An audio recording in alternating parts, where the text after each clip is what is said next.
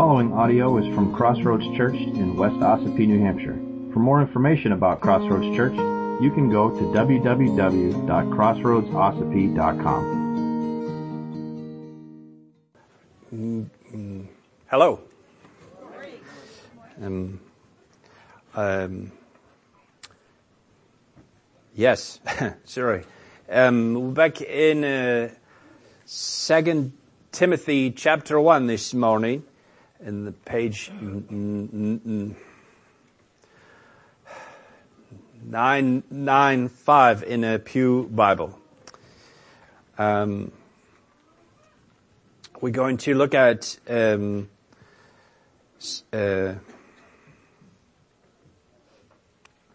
we're going to look at a few of the verses that are um, most special to me personally this morning, verses three through five of Second Timothy one, and I'll give you that disclaimer uh, ahead of time because it might be more challenging to get through this morning. Um, but I have tissues on either side. I'm ready to go. Second Timothy one three through five. Paul writes, I thank God whom I serve as did my ancestors with a clear conscience as I remember you constantly in my prayers night and day. as I remember your tears, I long to see you that I may be filled with joy. I'm I'm reminded of your sincere faith, a faith that dwelt first in your grandmother your grandmother Lois and your mother Eunice, and now I'm sure dwells in you as well. Yeah, right? Hey, this even says my name on it. Let's pray together. Father, we're so grateful for your word. We're thankful that it's living and active. We're thankful for your spirit that quickens our hearts and interprets your word to us. Would pray now, Lord, that you would do that work again. That we would hear from you, not from me. That you would help us to grow in our faith or begin a journey in faith. We give you this time for your glory and our good in Jesus' name. Amen.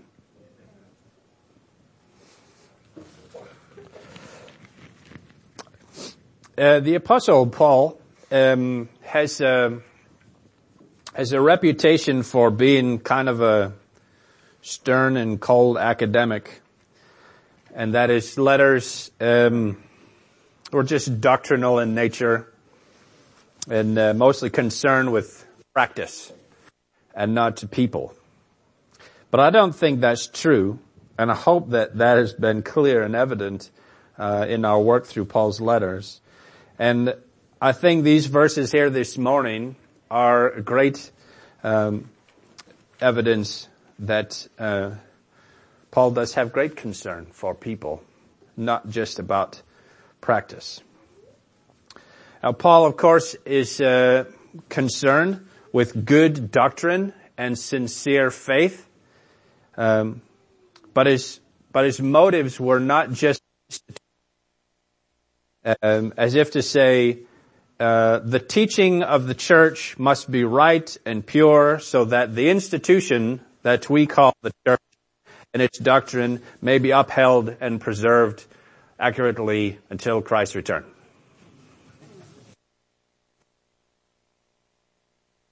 I think Paul's concern was not just about preserving the institution.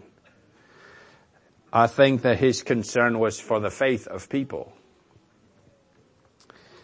And we often get caught in this trap, and I know I'm guilty of it myself, thinking that the church uh, is just its buildings and its services and its programs and activities. Um, and while those things are not bad in and of themselves, they certainly aren't the church. Um, the people are the church. We are the church right? If this building were to burn down, the church would not be destroyed. We'd just all cram into my living room or something, a fire station or something. We figure it out, right? It's not, uh, it's not, the church is not hung on buildings and, and stuff. In our, in our text this morning, Paul is concerned with people, specifically one, Timothy. But the things that he says to Timothy in these few verses can and should shape the way the church as a people work and relate to one another. I thank God whom I serve, as did my ancestors with a clear conscience, as I remember you constantly in my prayers night and day. Now I think there's probably a, a lifetime worth of sermon there. Um, there's so much going on. English is a, a bummer. The English language. It's really the struggle to catch all that's going on in the original languages. Because I thank God whom I serve with a clear conscience. Okay. Big deal. But Paul says more than that. It's not, I wrote, got a thank you note on your behalf, you know, for, for your whatever, Christmas gift.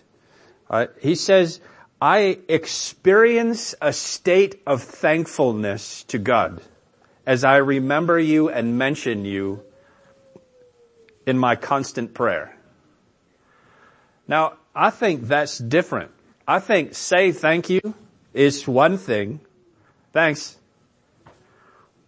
But experiencing a state of gratitude is something different.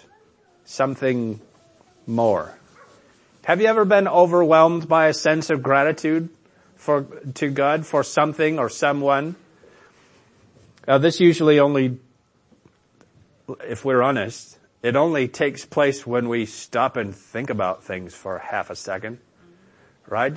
But when we just roll on through we throw out thanks, thanks, thanks. You know? But um, when we stop and think about things, we can experience a state of thankfulness.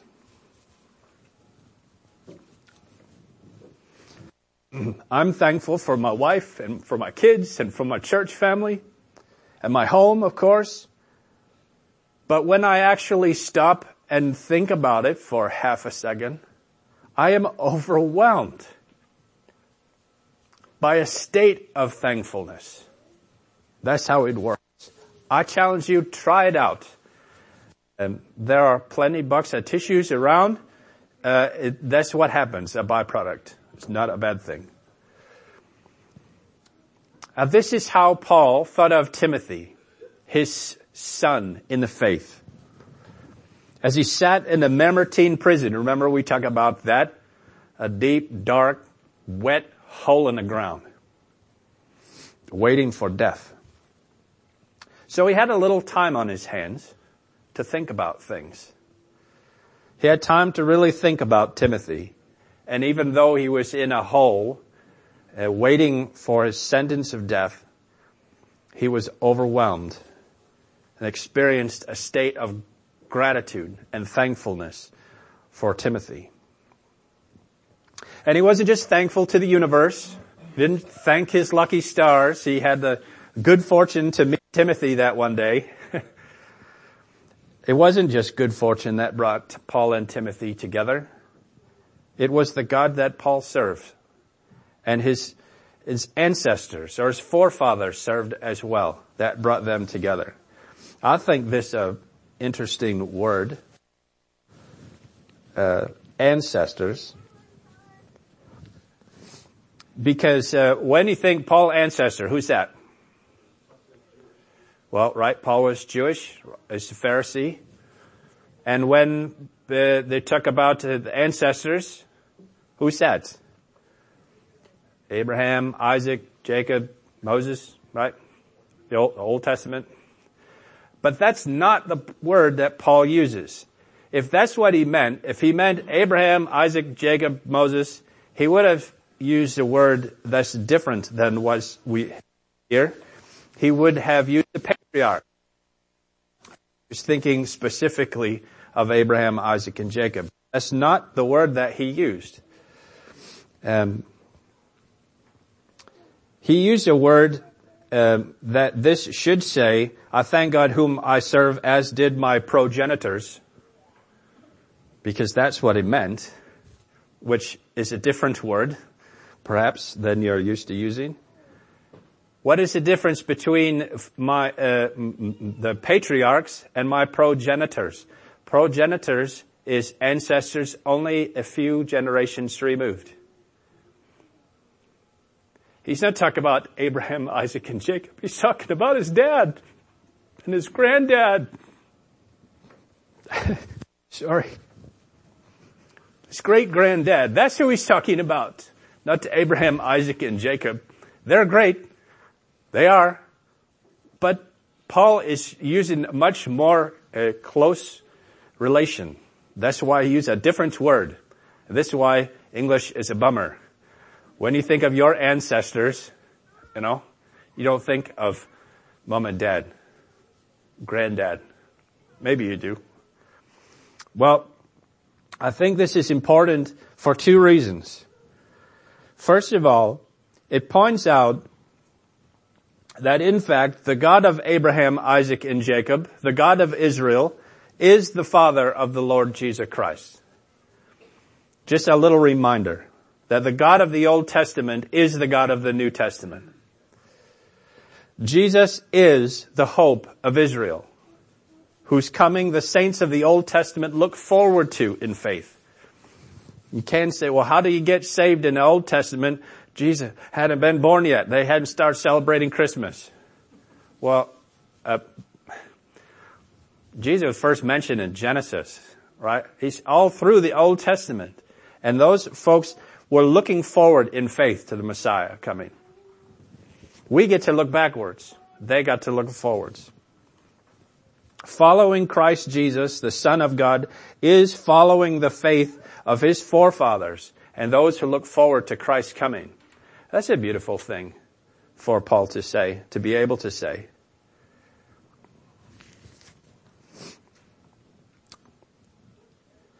This also means that rejecting the Son means rejecting the Father. And this is important. Jesus said in John 15, 18, if the world hates you, know that it has hated me before it hated you. If you were of the world, the world would love you as its own. But because you are not of the world, but I chose you out of the world, therefore the world hates you. Remember the word that I said to you, a servant is not greater than his master. If they persecuted me, they will persecute you. If they kept my word, they will also keep yours. But all these things they will do to you on account of my name because they do not know him who sent me. If I had not come and spoken to them, they would not have been guilty of sin, but now they have no excuse for their sin. Whoever hates me hates my Father also. If I had not done among them the works that no one else did, they would not be guilty of sin. But now they have seen and hated both me and my Father. That's pretty important.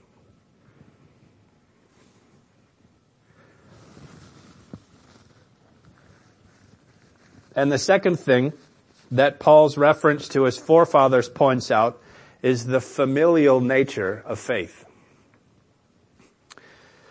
Now, even though earlier in Paul's life he thought that persecuting the church was offering a service to God, as Jesus said in John 16, 2, he said the hour is coming when whoever kills you will think he is offering service to God. That's Jesus talking about Paul. They never met, but Jesus knew. Paul still learned the foundations of faith and the nature of Father God from his earthly fathers. And because of the forgiveness he found in faith in Jesus Christ, he could say that he now served God with a clear conscience. Uh, just as Paul learned faith from his family, Timothy learned faith from his. I thank God whom I serve as did my ancestors with a clear conscience as I remember you constantly in my prayers night and day. As I remember your tears, I long to see you that I may be filled with joy. I am reminded of your sincere faith, a faith that dwelt in your grandmother Lois and your mother Eunice, and now I'm sure dwells in you as well. Just as Paul first saw faith exhibited in his family, so also Timothy saw faith exhibited in his own. This is so special to me because it's, um, it's a heritage that I share as well. Specifically when it comes to the faith of my mom and my nana. Um, and how they pass the heritage of faith on to me and my children.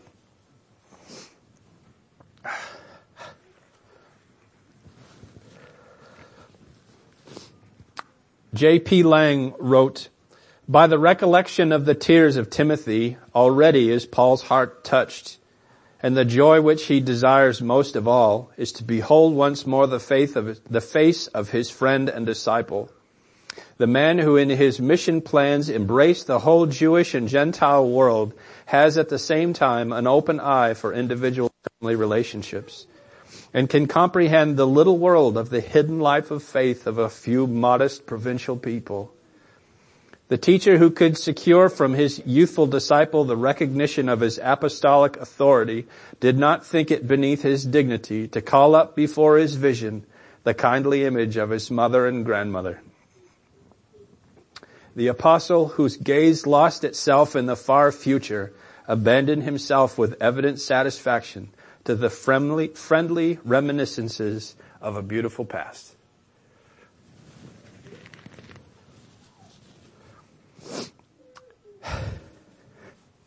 So in this heavily sentimental passage, at least sentimental to me, I can see two ministries that are far above all others and that we could possibly participate in the two ministries, the ministry of prayer and the ministry of the gospel within our own families.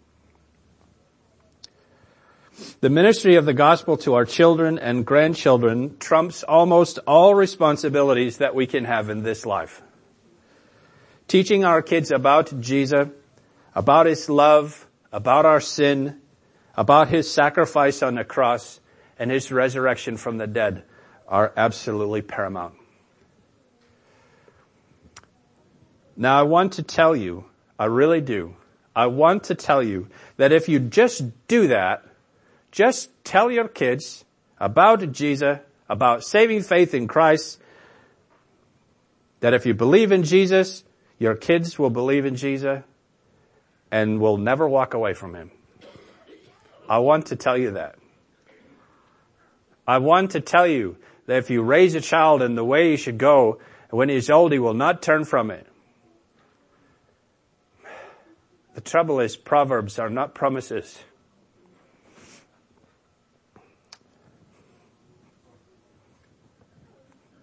What I can say is that if your faith in Christ goes beyond just simply agreeing with facts and alignment with proper philosophies, if your faith in Jesus is not just a belief in Jesus, but a real and growing trust in the person, the living Son of God, your children will see that. If your faith in Jesus is an authentic trust in the person of Jesus, if it is seen as real, they will acknowledge that it is real and be far more likely to follow the Lord themselves because it's not fake. But if they see that your faith in Jesus is just an add-on to your life, just another plate to spin, if they perceive from your behavior and words that you only do the Jesus thing when it's convenient and appropriate, if church becomes a drudgery to you, it certainly will to them. And you can count on them not personally trusting Jesus because they see you don't really either. Now I don't say that so that those of you who have children who don't walk with the Lord can feel guilty. Not, that's not the point. At the end of the day, every person is responsible for their own faith in Christ. And you can't blame someone else and you can't blame yourself if people don't walk with the Lord. The Holy Spirit works and He is in you, but you are not Him. He can work regardless of what your life is like. However, responsibility for displaying our trust in Christ, not just carrying the label of Christian around. It's not a political party that we've joined or a team that we root for. Jesus is a person that we trust and we follow and display that for the world to see, especially the little world that lives inside of our house. Just as faith in Christ should be central in our lives, it should also be central to raising our families. Whether you're a parent or a grandparent or adopted grandparent or adopted parent or grandparent, faith and family go hand in hand. There should be no greater joy in our lives than as 3 John 4 says, knowing that our children walk in the truth. Now to those of you who don't have children at home or grandchildren around, there are plenty here so you can adopt some. I'll send some home with you today if you want. I would challenge you, come alongside those that are in the midst of raising families and bless them with your help and with your wisdom and with your prayer. And that's the second ministry here in this passage. The first ministry is the ministry of the gospel to our families, and the second is the ministry of prayer. And it doesn't matter if you have kids or grandkids or never met a kid before, you can still pray. Now remember Paul. He's left almost totally abandoned. Left in a deep dark hole with no crowds to preach to, no gatherings of the church to teach, no many ministry classes to run. He was still able to participate in the most powerful ministry, the ministry of prayer. Paul longed to see Timothy, that he would be filled with joy. But until that time, he continued to remember him by, in prayer, night and day. I think that prayer is a most powerful and most often neglected ministry within the church. I tell you about two people. I've had a very hard week this week. Uh, a long story, but uh, been under attack uh, by an individual, and it's something dumb, but it's really bothering me. And I want it to stop, and that's my prayer, Lord, make it stop. This person, I don't want to hear from them anymore. I just want the trouble to end. But I was reminded of Jesus' words, pray for those who persecute you. Love your enemies, right? This person not really my enemy, just an annoying circumstance. But I started to pray for them instead of pray against them. Protect me from them. How about maybe change a prayer to change their heart?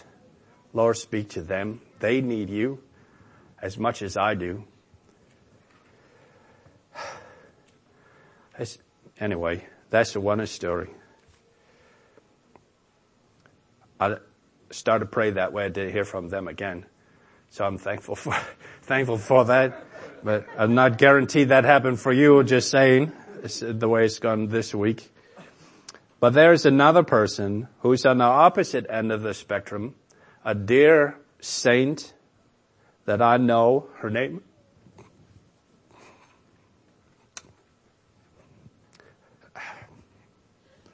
her name is Margie, Margie Swan.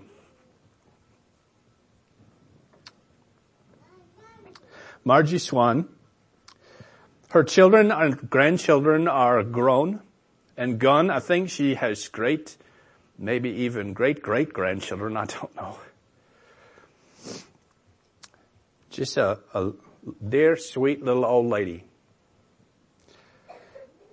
And she will often say to me, I can't do much, but I can still pray I have you on my little list. Those are my favorite words. I have you on my little list. Now I guarantee that little list is longer than your arm. what a powerful ministry this dear lady has. Lifting people up to the most high God and bringing their needs before the one and the only one who can meet them. This is a three tissue day, folks.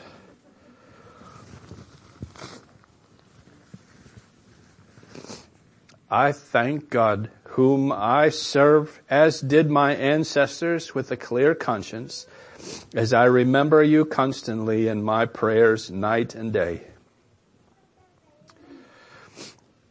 John Calvin wrote about this verse. He says, hence we see how great was his steadfastness in prayer, Paul's steadfastness. And yet he affirms nothing about himself but what Christ recommends to all his followers.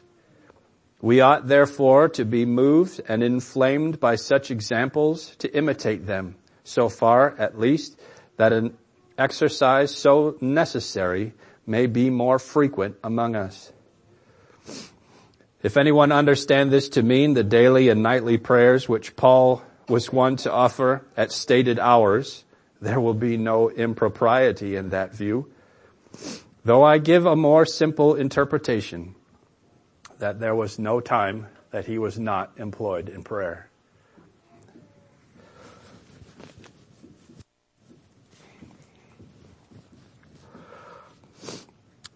Praise God for those mums and dads, those nanas and grandpies who have passed on faith in Christ to their children and their grandchildren. And praise God for those saints who steadfastly pray night and day for help and strength, for hope and faith for those that they love. And even those they don't. So our challenge Let's be like that. Let's make sure our faith in Christ, first of all, is real. And that it's at work in all aspects of our lives together as a family. Amen? Amen. Let's pray. Father, Family is a wonderful gift. We're, we're really glad that you made it this way. I am. I thank you for the faith that was passed on uh, to me by my grandparents and my parents. And I'm thankful for all of those who have passed their faith on to others in this way within their own families of course, there's place for preaching the gospel to people you don't know or to friends and neighbors or whatever. But Lord, what a wonderful ministry this is to pass on faith to our own family. God, I'm so grateful for those people in my life and for these people here and those listening and the role that they can play or have played or are continuing to play in passing on faith to generations after them. Lord, we thank you for the wonderful design of your church being a family. That though we may not be related by our own blood, we are related by your blood. And we can pray for one another and help and pass on faith to the next generations. And we're thankful for that ministry. So Lord, I pray that our faith would be real, that our trust in you would be in you, not just in a system, not just in a club we call a church, but in the person and work of Jesus Christ. We thank you, Lord. Thank you for your love for us and pray that we'd be a blessing to you. In Jesus' name, amen. If you would like to participate in the mission of Crossroads Church through financial support, checks can be mailed to Crossroads Church, Post Office Box 576, West Ossipee, New Hampshire, 03890.